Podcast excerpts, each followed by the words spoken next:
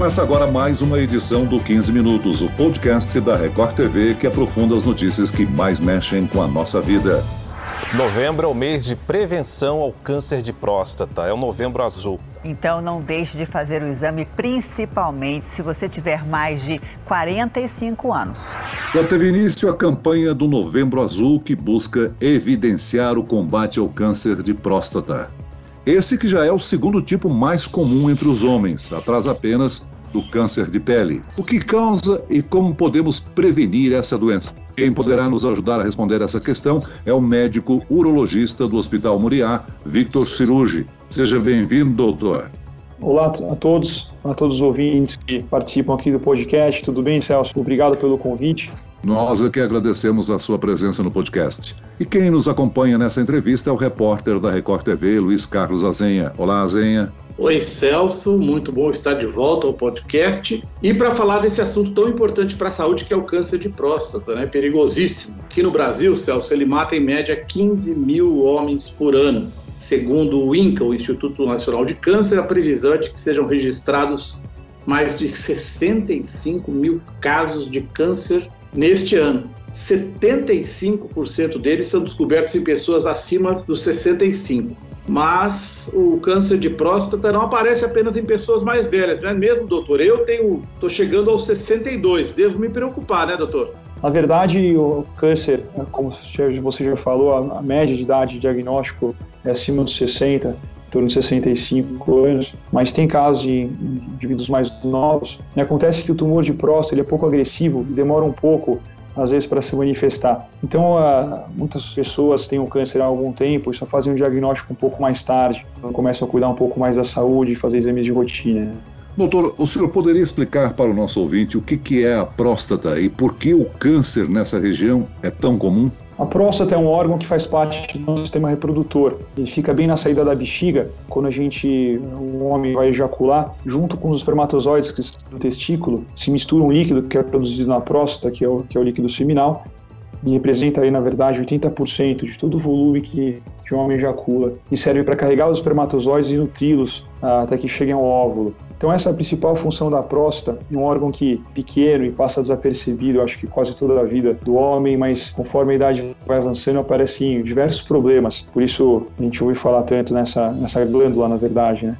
Doutor, a gente tem aí um país, e não é só no Brasil, mas um país muito machista, e o exame de toque, que é muito importante, às vezes o pessoal tem muita piada com o tal do exame de toque, né? Mas ele é muito importante. Quando é que ele deve ser feito, doutor?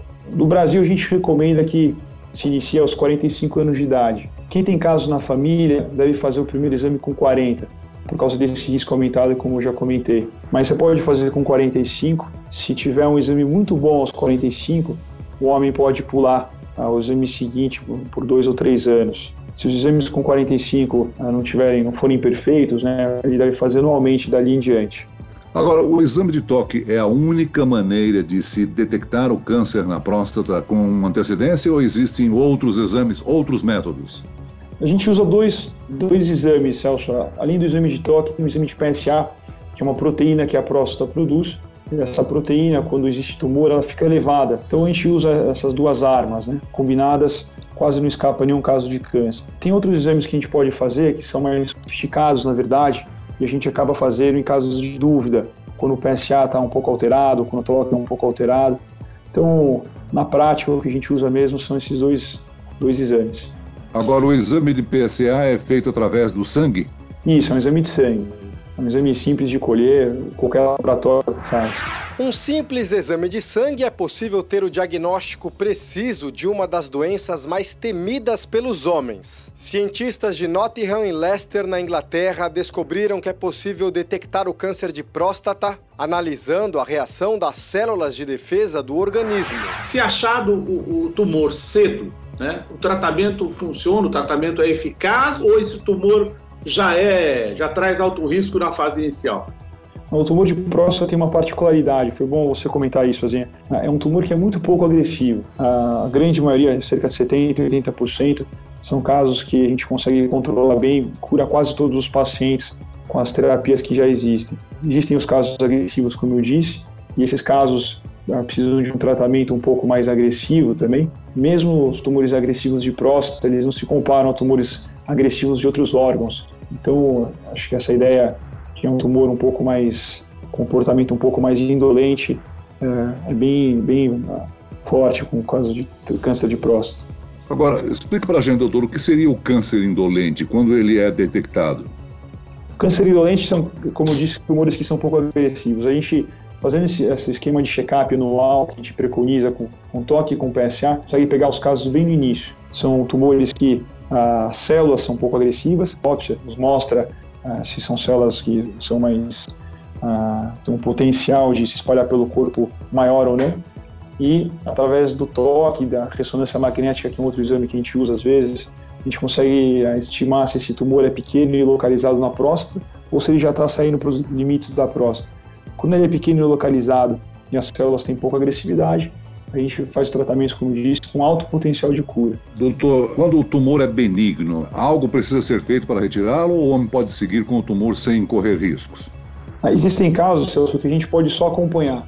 Que, na verdade, os tumores de próstata são todos malignos. Mas existe um tumor que específico, um caso em que todos os critérios são favoráveis e que a gente pode só fazer esse segmento que a gente chama de vigilância ativa, que inclui exames de toque PSA periódicos com uma frequência maior do que o check-up normal. De vez em quando a gente faz uma ressonância magnética, a gente tem que fazer algumas biópsias repetidas também ao longo do tempo. Mas são casos bem específicos que podem fazer esse tipo de tratamento. Doutor, eu fiz uma reportagem recente para o Jornal da Record de um tipo de cirurgia em que são usadas pequenas esferas de acrílico para matar o tumor na próstata. E aí é uma é quase um tratamento ambulatorial, quer dizer, não, não fica, não há internação, é uma coisa muito rápida. Isso pode ser aplicado a um grande número de pacientes ou não? O senhor acha que para os casos de aumento da próstata? Esse, esse tipo de tratamento, ah, ele é, na verdade, é feito para o crescimento benigno da próstata, uhum. não para tumor. Sim. Realmente, a, a gente usa esferas de acrílico para entupir os vasos sanguíneos que nutrem a próstata.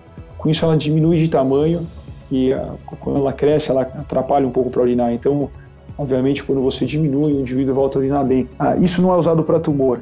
Não existe tá. nenhum trabalho científico e uh, talvez não, não ajude muito. Agora, doutor, a próstata é um órgão, digamos assim, eh, que deixa de ter utilidade depois de uma certa idade. É um órgão que pode ser extirpado do corpo humano? Tem consequências de tirar a próstata, Celso. Por isso que a gente não tira de rotina em homens mais velhos. A cirurgia de próstata hoje foi ficando um pouco menos invasiva, com a parte cirúrgica em si é bem segura, com o avanço da tecnologia em medicina, mas quando a gente retira a próstata, existe um risco de ter incontinência urinária né, e existe o risco de ter impotência. A incontinência, ao longo do tempo, foi diminuindo porque as técnicas cirúrgicas avançaram. E a impotência, por mais que tenha tecnologia aplicada e, e a cirurgia que a gente faz hoje já, já tenha sido desenvolvida há três, quatro décadas atrás, a gente não chegou no nível ótimo ainda. Então, a grande, o grande número de pacientes que fazem essa cirurgia tem esse problema. Por isso, a gente só tira em casos que realmente precisa. O doutor, não querendo confundir o câncer de próstata com, com esse aumento que é muito comum, esse aumento do tamanho da próstata, mas os homens ficam preocupados, né? Eles têm aquele aumento da próstata, ficam, ai, será que eu estou com câncer e tal? Como que pode se discernir isso? Tem que fazer exame?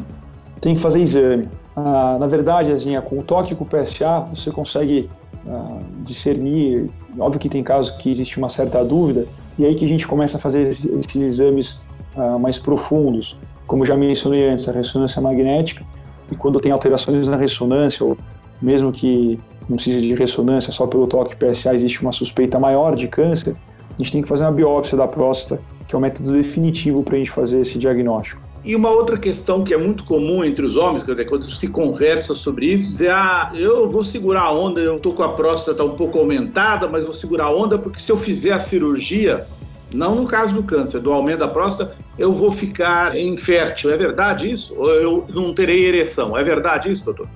Em parte. Na verdade, a cirurgia para aumento da próstata, ela, ela não remove toda a próstata, mas só o interior dela. A parte que mexe com ereção e continência, ela tem um íntimo contato anatômico com a parte exterior da próstata. A gente tem que tirar, no caso de câncer, tanto a parte interior como a parte exterior. Por isso, na, na cirurgia de câncer, você tem risco de incontinência e impotência, Mas na cirurgia do tratamento do crescimento benigno da próstata, é, não existe esse risco. Não mexe com a potência, não mexe com a continência diretamente. O que acontece é que, como você remove o tecido da próstata, você tem uma alteração funcional da ejaculação. Que é isso? Na verdade, o indivíduo para, para de ejacular, ah, o sêmen continua sendo produzido numa quantidade menor, só que ele fica preso na uretra e às vezes volta um pouco para a bexiga no momento da relação sexual. Então, é, como não, você não tem expulsão do sêmen para fora, realmente causa infertilidade. Nos últimos anos, o governo, as autoridades médicas sanitárias, né, têm desenvolvido a campanha do Novembro Azul. Né? Isso tem aumentado, os senhores têm número, estatística com relação à procura dos homens em termos de prevenção? Celso, eu não tenho uma ideia de números para preciso, né? Mas a gente tem uma sensação é, entre os urologistas que essa campanha tem um grande valor por diminuir um pouco do tabu da, do toque de próstata. Talvez nas gerações mais antigas fosse mais presente, né? Hoje em dia tem menos, mas grande parte por causa de campanhas como essa. A gente sabe, né, quando chega em novembro e começam a vincular as, as campanhas de, do Novembro Azul, o número de pacientes marcando consulta aumenta um pouco, mas a sensação é que realmente ela é efetiva, essa campanha. Muito bem. A gente aproveita, doutor, essa campanha de Novembro Azul para deixar uma instrução ao nosso ouvinte. O que pode e o que deve ser feito por quem está em casa para prevenir o câncer de próstata em qualquer idade. Na verdade, a prevenção não tem nada que seja ah, realmente eficaz. Já estudaram de tudo, como eu disse, já existem algumas hipóteses que talvez o licopeno, que é um pigmento vermelho que tem no tomate, na melancia, na goiaba, talvez ajudasse mas uh, esses dados são antigos e não se confirmaram em estudos mais novos. Tem uma perspectiva que um, tem um remédio que a gente usa para queda de cabelo, que é a finasterida, e também usa para o crescimento benigno da próstata, que talvez ajude um pouco, mas uh, nós esperamos os resultados mais robustos de estudos que estão sendo realizados para confirmar isso. Então, na prática, não tem nada que seja realmente eficaz, e por isso, como não tem um, uma forma de prevenir, o melhor é a gente descobrir precocemente e por isso que a campanha do Novembro Azul é importante. Então, vá urologista fazendo check-up de forma periódica, fazendo toque PSA sempre. Dessa forma, o homem fica protegido. O câncer de próstata é alguma coisa localizada em um determinado país ou é, ou é mundial? É mundial. Os países do, do, Oriente, eles têm menos incidência de câncer de próstata. E por isso que foram estudar alimentação, ah, porque até uma coisa curiosa, um, um indivíduo que nasceu no Japão, que é criado no Japão, tem um risco de câncer de próstata menor que um indivíduo americano. Agora, um indivíduo que nasceu no Japão e é criado nos Estados Unidos tem um risco de câncer de próstata igual ao americano. Realmente a dieta talvez tenha um pouco de influência, mas uh, até hoje não se traçaram exatamente quais são os alimentos que você pode comer ou não e só uma questão de uh, ingerir alimentos com menos gordura animal talvez ajude um pouco. Doutor, dificuldade de urinar é, algum, é sinal de alguma coisa importante? Oh, dificuldade de urinar geralmente é associada ao crescimento benigno da próstata. Os casos de, de câncer também podem ah, dar sintomas urinários, mas geralmente quando estão muito avançados. Então, com essa, ah, esse esquema de check-up que a gente faz, a gente acaba diagnosticando antes de dar problema, antes de dar sintoma. Os homens que têm dificuldade de urinar, não, óbvio que tem que passar no urologista, mas não se preocupem com a parte de câncer, assim, não, precisa, não precisam ficar alarmados com essa parte, só fazendo check-up vocês ficam protegidos. Celso, muito né? importante né? isso, né? Eu tenho essa. Eu, eu, sou da geração mais antiga, como, como o doutor mencionou, e, e eu acho muito que foi muito importante essa nossa conversa, porque é preciso acabar com, com esse preconceito, né? Por causa de uma besteira, o homem às vezes. Eu conheço gente que, ah, eu tô com. É, tem medo. Tem medo e por ter medo e também por causa de preconceito acaba não fazendo os check-ups necessários. Então acho que essa conversa foi muito boa. Muito obrigado ao doutor pela presença dele. Somos da mesma geração, Azenha. Nós chegamos ao fim desta edição do 15 Minutos. Agradeço a participação do médico urologista do Hospital Moriá, Victor Surugi. Muito obrigado, Celso, a Zenha também. Um abraço a todos os ouvintes. E agradeço também a presença do repórter da Record TV, Luiz Carlos Azenha. Um grande abraço, Celso. Obrigado pelo convite. Esse podcast contou com a produção de Homero Augusto e dos estagiários Andresa Tornelli e David Bezerra, a sonoplastia de Pedro Angeli. E eu, Celso Freitas, te aguardo no próximo episódio. Até lá!